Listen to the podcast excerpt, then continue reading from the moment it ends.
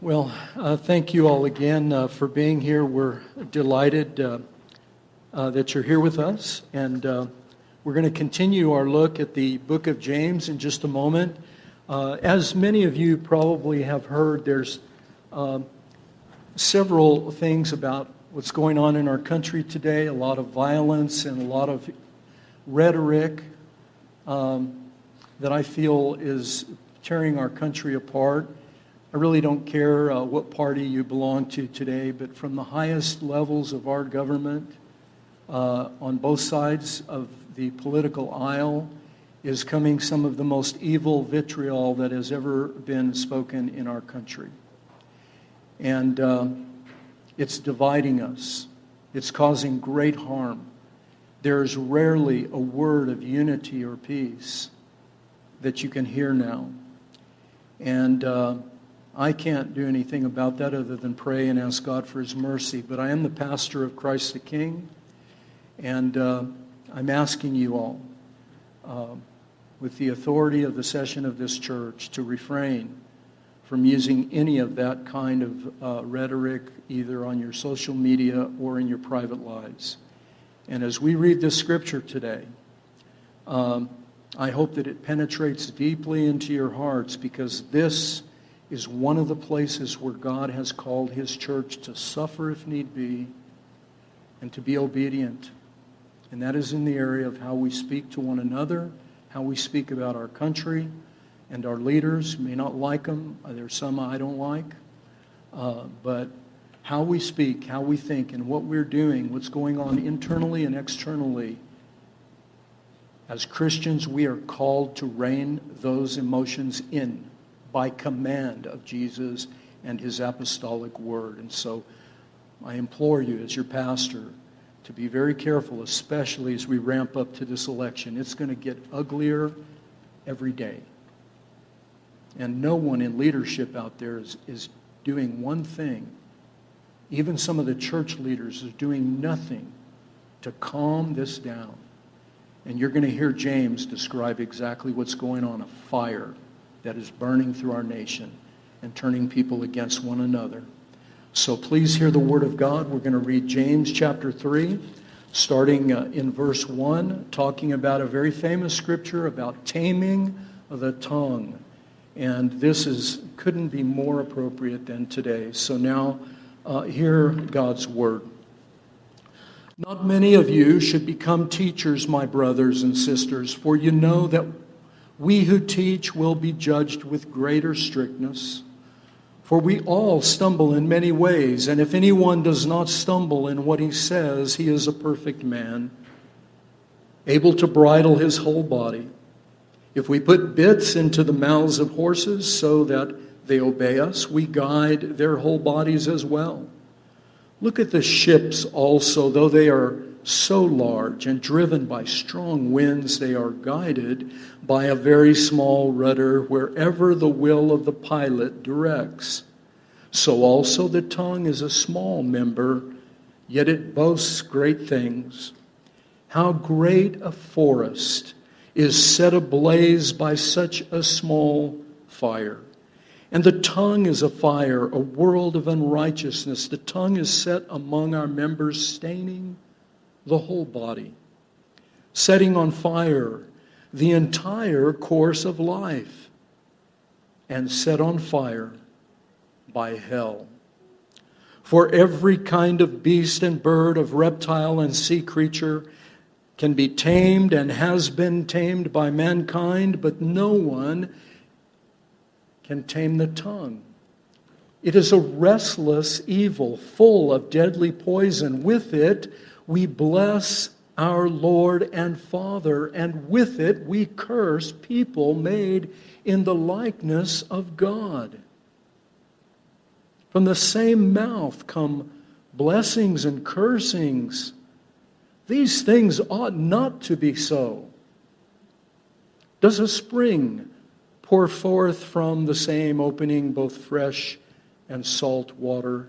Can a fig tree, my brothers, bear olives and a grapevine produce figs? Neither can a salt pond yield fresh water. This is the word of the Lord.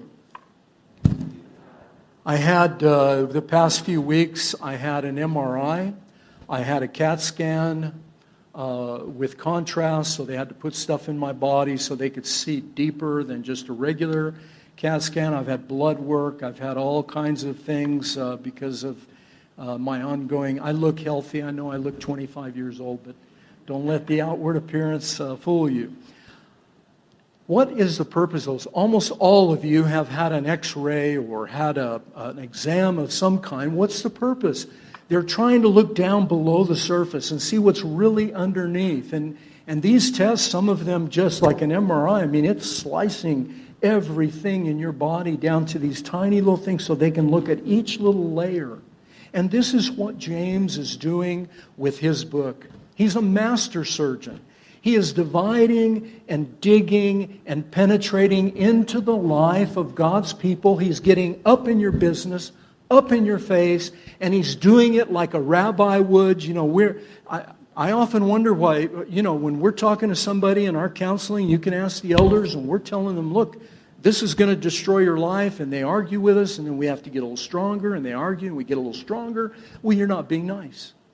You're not being kind. We don't thank God they're not dealing with James. He'd rip them to shreds. Thank God they weren't dealing with the Apostle Paul. Thank God they weren't dealing with Jesus. He had no tolerance for those things because he knew what it was going to cost you. Knew what it would cost me. And so they were very blunt, these teachers. And James is going down deep. And here he's going to talk about speech ethics, what Dr. Richard Bauckham calls speech ethics. Brilliant. And he's, it's, it goes like this. Listen carefully because it's so important. What we say, and James has been saying this, he's pulling these threads now. He's starting to tie some things together because, you know, he's been doing these loose aphorisms, kind of proverbial teaching, throwing stuff out there, and you don't know the connections. But he does start to bring them closer together. And here is a place where he really pulls these strings together. And he says, What you do how you act, and what you say, not only externally, not just what comes out of your mouth, although he's talking specifically about that, he also is tying it to our internal speech patterns. What is going on inside? I can say, I won't do it now, we just don't have time. There's, you know, people watching on YouTube. I, I can't see their expression. They may go get their guns and start coming to the church. So God forbid. We don't want to make anybody mad. But I can, t- I can uh, I can tell you, I can find out what your idols are in less than 30 seconds, and all I need is four or five words. And I can trigger the idolatry, and you could too if you knew me well enough, and I won't tell you what mine are, but you could trigger and find out right away what those idols are just with a few words. And I ask you to think deep as what I was talking about before. There's internal speech and words that is swirling around in, in our culture today that are unacceptable in the life of any Christian, and they must be confronted. If you don't, then they're going to run wild like a fire. And so these external and internal voices, James and Jesus and all of Scripture say this. What you say, uh, uh what you believe, internally, externally, how you act, your, what you do, is an integration of who you are. You can't separate. You can fool people by saying one thing and doing another. What is that? That's hypocrisy, and it's condemned throughout the scripture. Pharisaism is condemned throughout the scripture. Jesus said it, and all of scripture bears witness. I read the Proverbs every day. I've been doing it for five years, and I have read, I, I com- complete the book of Proverbs in one month. I read one proverb a day. There's 31 wonderful thing to do. And it has crushed me. It has crushed me. And I'm a paragon of virtue. I'm your pastor. But my goodness, folks, it has gone down and dissected my soul. And I've seen some things I, I can't unsee. Let the Bible do it. Let God's Spirit and His Word do that in your life, and you will be transformed. It'll take your whole life to be transformed, but you'll be transformed. You will be in the process of actually getting closer to your Lord. You'll know more of the dirt in your life, but you'll also know more of His beauty and His holiness at the same time. And all James is doing here is he's doing an MRI, an XIK CAT scan. He's going down deep. He's going to go down and he's going to just divide these things and he's going to, at the end of, uh, if you heard what he said, he said, Are, he was bold enough to even question your and my salvation. Are you even a Christian? Now, I can't get away with that. If I dare do that, people would, would they would leave. The, the only person left in this church would be my wife, and maybe. She might even leave. You just don't cry. Who are you to say that I'm saved? James, he's saying it. He's saying, you know, are, are you even a Christian? If this is going on in your heart and your pastors are telling you and my word is telling you and you're just letting it run like a fire through your life, are you even a Christian? Are you not going to rein these things in? Are you powerless to do that? Do you have the Holy Spirit in you? Can you do it? Yes, you can. He is reca- recapitulating the, the teaching of Scripture, all of it almost. It's, it's remarkable. Listen, I, I, I started going through these this week. I, I ran out of room. Oh, we'd be here all day. I'm just going to read you a couple. Listen, out of the mouth of Jesus to the church, to the people that were coming to him from all different walks of life, this is what your Savior said You brood of vipers, how you speak how do you speak good when you are evil? I have the church would be empty if I said that. I'm getting away with it because I'm just quoting him. Listen to the words of your Savior. You brood of vipers, how do you speak good when you're evil? For out of the abundance of your heart, your mouth speaks. This people honors me with their lips, but their mouth is far from me. Jesus, James, all of Scripture is intensely concerned with what Dr. Bauckham calls speech ethics. Because it's not just, you know, talking, talking, if you're going to be honest, if you're speaking truth, it's going to reveal who you really are. And this is what is so crucial about what we say. We can't, he's already said, you can't talk one way and act another. You can't do one thing, not believe another. Your, your works are justified, your faith is justified by your actions. You can't just say stuff and act a different way. It is so crucial, it is fundamental to who we are as Christian people. And so he's taking this deep dive internally, externally, these things reflect our heart. What's going on inside is going to come out. Out of the abundance of our heart, our mouth speaks. Maybe in maybe in private, maybe when you're watching TV, you know, you're throwing stuff at the TV or reading your news feed, whatever it is.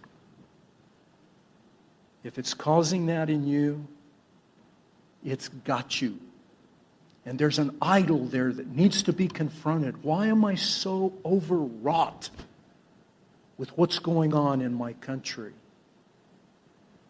Why am I so over? Well, we deserve this and we do. You know what, folks? The next breath you take right now in this room, you do not deserve. Can I get an amen? You don't deserve any breath in your lungs. Who are we? Are we out of our minds? There's a cross back here behind me, and I'm sorry it's a Protestant cross. I wish it was a Catholic or an Eastern Orthodox cross because you could see a body up there at least and know what it cost us, cost him to get us. We've cleaned it up too much. And I'm telling you, the church is the only group of people that are going to actually stand up and be and do what is prophetically needed in our generation. And I'm challenging you as the people of Christ the King to step up and do it. Yeah? That's pretty weak. Yeah? You're going to step up and do it? Yeah, come on. This world is going to pass away. Jesus will not pass away. Guard your heart. He's Guard your heart above all else, for it determines the course of your life. Avoid perverse talk. Stay away from corrupt speech. Not just saying it, listening to it, listening to the constant spewing of hatred and vitriol. Never in our never in our history has it been like this in our country.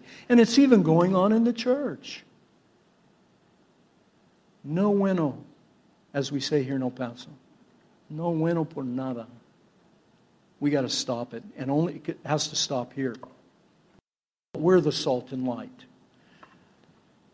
Look straight ahead. Fix your eyes on what lies before you. What lies before you? You here in this room. What lies before you? I'll tell you, a grave lies before you. Everybody in this room is going to die. That grave is staring at you, and if you're willing to listen to the gospel, what you'll see is a cross next to that grave or behind or in front or whatever image you want to come up with. And it is saying, Look beyond that grave, look to me. Trust me. Guard your heart. And so James goes in very quickly. Look at how he does it. Most of this is self explanatory, so I'm not going to exegete every single word, but I am going to tell you what he's doing, the, the train of thought that he is bringing to bear on us. Look at verse 1 and 2. He issues a very stark, a very deep warning. He takes a deep dive and he says, I'm warning you, teachers, that you, not many of you should be teachers because you're going to be judged with greater strictness. Now, he's talking to the elders in the church, pastors, to people that have any kind of authority. You could be the leader of a ministry or what have you. If you're helping and teaching and instructing others, he's warning you be careful how you speak. He's not talking about uh, just, you know, cutting down all your conversation, but watch what you're saying. Because people are looking to you for answers and for help. Then he goes wider. He addresses the teachers, but now he's going to go a little wider. He said, All stumble. He's saying, you know, everybody has this problem with their tongue, with what's going on in their heart. We all struggle with this.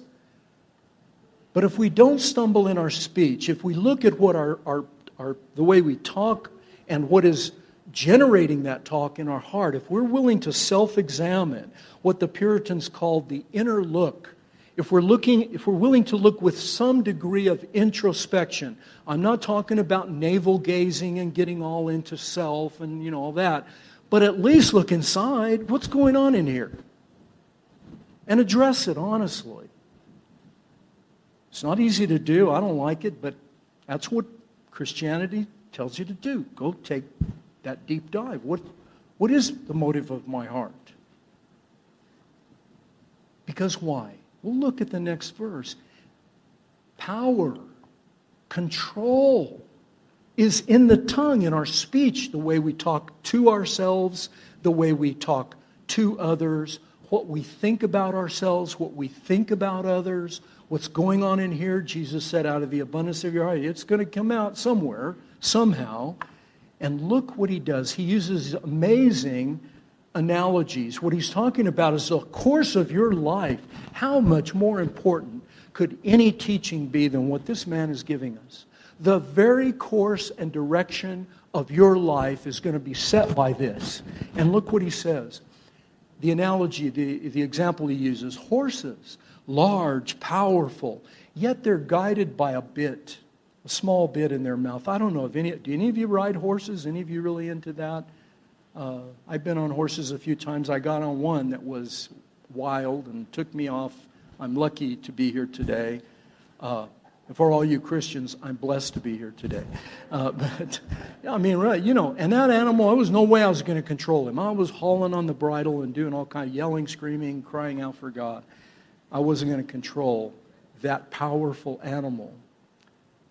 But what James is saying, if you know, if you got the bit, and you know what to do with it, you can control it. Even that big, powerful animal in ships, so large, driven by powerful winds. I mean, the winds uh, in, in West Texas, you don't have to imagine strong winds. 80 miles an hour is, you know, a breezy day here.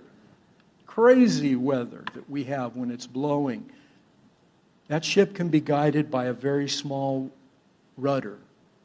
Listen to what he says. So, now he's going to pull it together. So the tongue, though it's small, like a, like a bit, like a bridle, like a, a rudder, he's going to talk about a flame, just a little flame in a minute. Same thing. Yet the tongue is small, but it boasts great things. And how great a forest is set on fire by such a small little flame. I mean, you leave your, your campfire with just a few embers, not even burning, and it can set a, you know, the Gila's always burning, Cloudcroft's always burning. Something's always burning down here by the desert. because even a small flame can turn into a fire. And look how he describes it it's a world of unrighteousness. And it is said among our members, he's saying it's taking control of your body, who you are, staining your whole body, setting on fire the entire course of life, and that fire is hell. He's saying the origin of all of this is hell. The, the devil, Satan, he loves to see the church arguing. He loves to pit uh, elephants against donkeys. He loves that. He doesn't care. He has, no, he has no interest in one party or the other. He loves it when we hate each other. He doesn't care whether you're black or white or, or, or brown or any other color, race. He doesn't care. Let's get them hating each other. Then I am king. I am in control because I can get them to hate each other. You say, well, but we deserve to stand up for and this and this, and they're tearing down statutes, and you know, and, and they tore down this, and they're putting up this, and they're doing that. Welcome to his world. Welcome to the world of Satan. It's a world of unrighteousness, he's saying. Now, there's right and wrong, and there's justice, and there's good and bad. That's why we have laws. And thank God we live in America where we actually have laws. And I pray that they don't get taken away from us because then, boy, the, the, the separation of chaff and wheat is going to even get crazier in the United States. We're fortunate to live in a country where there's some laws. But what it does to you as Christians, and my only concern is what it does to you as Christians. That's all the authority I have, folks. And I don't want it to get your heart. I'm not saying you don't say anything about it or keep quiet, you know, go vote, do whatever. You want to protest on one side or the other, knock yourself out. We have a right to do that, at least for a while. But don't let it get your heart. Don't let it take control of you. Jesus Christ is Lord, He is sovereign. And don't let it cause your a fire to go wild in your soul to where you can't control it. Look what he says in 7 and 8. Every beast, every bird, reptile, secret, they all can be tamed, but not the tongue. He's telling you this is something that is uncontrollable. It's all you get to feeling helpless. You say, Gosh, what am I going to do if it's so hopeless? Why should I even try? I'm going to tell you in a minute. He says it's a restless evil, it's full of deadly poison. None of us would drink poison knowingly. If somebody put poison in front of you and said, Here's poison, drink it, None of us would do that. And yet, every day, we are being fed poison and we're imbibing it with all our gusto.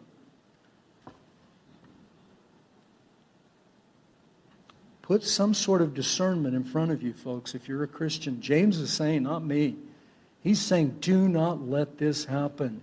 It's untamable, it can't be controlled. And then he says, and here's where he really gets pointed and where I hope you get very uncomfortable. I was so uncomfortable reading this, I almost wanted to skip it, but you know, it's on the schedule. I can't get away from it uh, for preaching. So he talks about in 9 and 10, look at 9 and 10, he talks about the absurdity. He is bringing an absurdity to you, something that is just, I mean, he's saying, really? That's really what he's saying. Are you going to really? We bless our Lord with this mouth of ours. We bless our Lord and Father. We curse people made in the image of God. From the same mouth issues blessing and cursing. And then he says, Brothers and sisters, not so. How can it be? He, he, he, he's exasperated. He is out of his mind. He doesn't know what in the world. How can this be? How is it possible that we think those things can live together in our soul? They cannot live together in our soul. Jesus must be the overarching power in your soul. Everything else falls out. They are not. Faith and our faith and our religion, our Christianity is not tied to anything on this world. Jesus said, My kingdom is not tied to this world. It is not from this world, he told Pilate. It's a whole nother thing. he told Pilate, You have nothing to fear. And in his genius, he said to Pilate, You have everything to fear. At the same time, this man was a genius. He says, Oh, don't worry about this kingdom. It's not from this world. But the way he said it and the context in which it was said and who he was talking to was saying, You have everything to fear of this kingdom. You better fear. I'm the truth. What is truth? I'm the truth. Wow. It's untamable and it's absurd for us to let these things in. If this has been you and it's been me, I already confessed my sin to you this morning. Um, I'm this person. I struggle with these battles in myself every day, so do you. And I have to confront them, and I do. Not, not, not purely good sometimes, but I, I'm aware. I'm hearing James say, Are you going to do that? I, I'm saying no. And I'm hoping that all of you are saying to yourselves right now, you know what? No more. I'm going to put a stop to this in my life. What's going on inside, my words, how I'm thinking, how I'm talking. Uh, I'm going to rein it in. Does spring water, does a spring pour forth the same? This is 11 and 12. He's saying, Are you even a Christian? This is where he just hammers us, folks. I don't know anybody that would have the chutzpah to do this. I can't do it. I'm a pastor. And sometimes I talk to people and I say, Are they even a Christian? They've been going to church here all day. They've been taking the sacrament. They've been doing all that. So I baptize them. I, I, are they? Because it's so contrary. And here he goes, and he comes in hard. He comes in deep. Nobody could do it now. Today we would be accused of not being nice, right? Right, right, Rick? Right? You're not nice to me. Here's our elders. Where's Hugo back there? You're not nice, Hugo. You're mean. That's right. All right. Enough of that. That's soapbox. That's not even part of the sermon. Okay. He's saying, Does a spring bring forth the same opening fresh and salt water? He's questioning, going right to the bottom of it. Can a fig tree bear olives? No. Can a grapevine bear figs? No. And then he says, he's expecting you to get it because he's a rabbi and you're the student and uh, you're in his rabbinic school, and he's saying to you, neither can a salt pond yield fresh water. You see, he's asking you to make the connection. If this is you, then your whole Christianity is in question. So, oh my gosh, don't, you know, I, ha- I had someone tell me the other day, I don't even think I'm a Christian anymore after talking to you. This is true. I met with them at Madeline Park. Well, anyway, I, I told them, I was just being honest with them. They don't go to this church. Their pastor sent them to me. I convinced them they weren't Christians. I sent them back to their pastor and he calls me, he says, I'm never sending you another person. Are you out of your mind? I said to him, I'm fine, I was finally able to get it off my chest and say it's somebody else. And I'm glad they're your people. Actually, it was a much nicer conversation. I'm being, I'm doing a little theater here, folks, just for effect. But uh, I hope you understand the point. I don't want any of you to leave here questioning your salvation. What I do want you to question is what is going on in your heart and rein it in. When you come get when we take communion today, you can just simply say, "Lord, what he said is me, and with your body and your blood, the power, the dynamic power of your Holy Spirit, change me. Start today." And then watch what happens the rest of your life. And every day, when you're praying, Lord, I see these things rising up. Nope, I'm going to stop them. I'm going to focus on Jesus. He is Lord, He is King. Give me wisdom, Father. Next week we're going to talk. He goes right into this, didn't have time, but James leaves 12. He goes into 13, verse 13, following to the end of the chapter, talking about the two kinds of wisdom. You see, we need wisdom. He's been talking about wisdom all along. And he's talking about wisdom, making your way through this very turbulent world with wisdom and poise and a Christian heart that is on fire, not for these things, but for Him and His gospel. Then I would argue, listen carefully to me, when that is taking place, then you can become a good citizen of your country, whether you live in America, whether you live in Mexico, whether you live in Venezuela, whether you live where my family came from, Syria. Wherever you live, whatever the circumstances, you can move through that life with power and with strength and with the Holy Spirit. Let that take its place on the throne of your life and everything else find its orbit around it. What you say, what you think, what you do, James is pulling it all together. He said, That is you. And you are your heart. Heart is not your emotions, heart is you, who you are entirely. Your thoughts, your emotion, your will, your being. That's what heart is in its essence and biblical, uh, uh, the Hebrew is very clear, the heart is the center of you. It is all of you. Your emotions are part of it, your rationale is part of it, all that, all good, but your heart is you. What's got your heart? That's who you are. And how in the world do you ever take control of this tongue? How? Listen. Listen to this. This is, a, this is the truth that will set you free. They took Jesus in front of the high priest. Well, aren't you going to answer these things? Aren't you going to answer these charges? What do you have to say for yourself? No answer. They dragged him in front of the Sanhedrin and they made accusations against him. Jesus remained silent. They hauled him up in front of Pilate, the governor of Judea. Pilate says, Aren't you going to answer these charges? He made no reply. Pilate was amazed. Jesus told his followers, Don't you think I can speak one word, one word out of my mouth, and ten legions of angels will come down and rescue me? Don't you think I can do that with one word? He was oppressed, he was afflicted, yet he said never a word. He was led like a lamb to the slaughter as a sheep silent before her shearers. He did not open his mouth. He kept quiet. Why?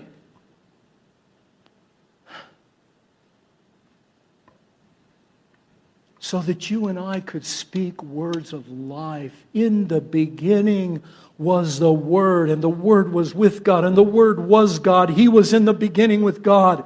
Through Him, all things were made. Without Him, nothing was made that has been made. In Him was life, and the life that He had was the light of men. This man, this Jesus, who you, those of you here today that have been baptized and are about to take part in his body and his blood, if you have claimed the name of Jesus Christ, this is your God who created the world with his word. A good world, a beautiful world.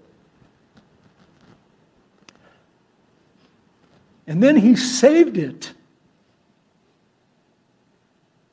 by remaining silent.